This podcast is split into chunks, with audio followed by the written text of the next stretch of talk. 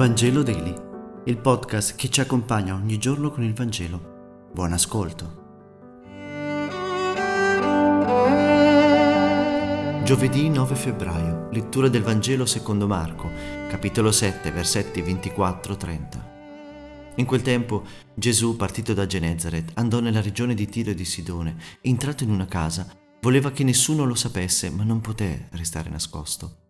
Subito una donna che aveva la sua figlioletta posseduta da un spirito immondo, appena lo seppe andò si gettò ai suoi piedi.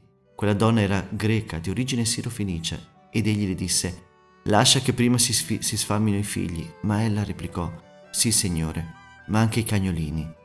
Sotto la tavola mangiano delle briciole dei figli.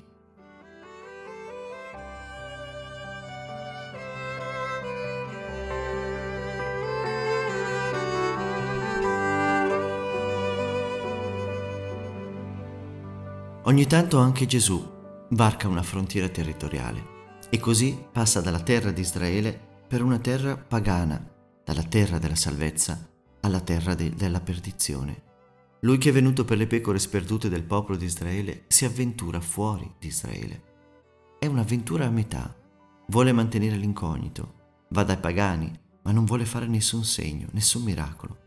Quando la donna lo implora, non risponde quando i discepoli gli chiedono di fare qualcosa, dice che è stato mandato soltanto per le pecore sperdute di Israele.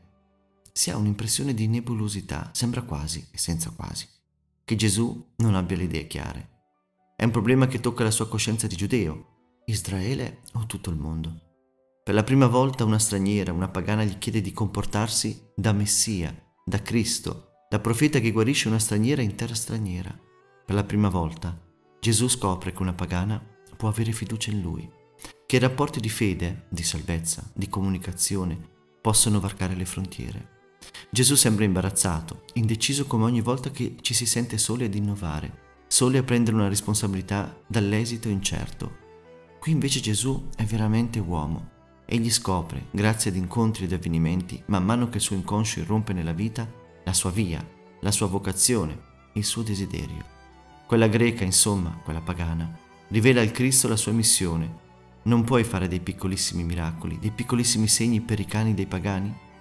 Non domanda molto, il che deve dar sollievo a Gesù.